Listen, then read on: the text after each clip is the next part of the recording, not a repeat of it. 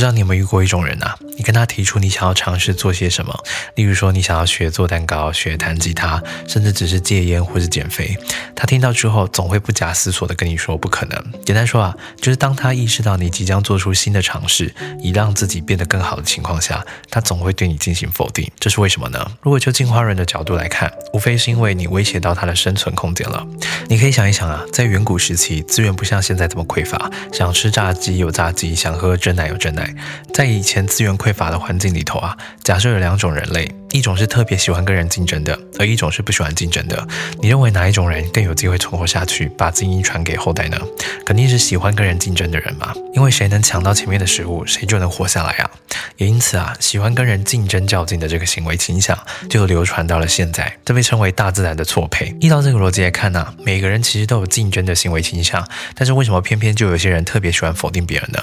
这很有可能是因为当你变好了之后啊，就意味着它相对来说变烂了。因此为了让自己不至于陷入困境，在面对让自己变好跟让别人看起来变差的两种选择，他们选择了后者，所以他才这么喜欢否定别人啊。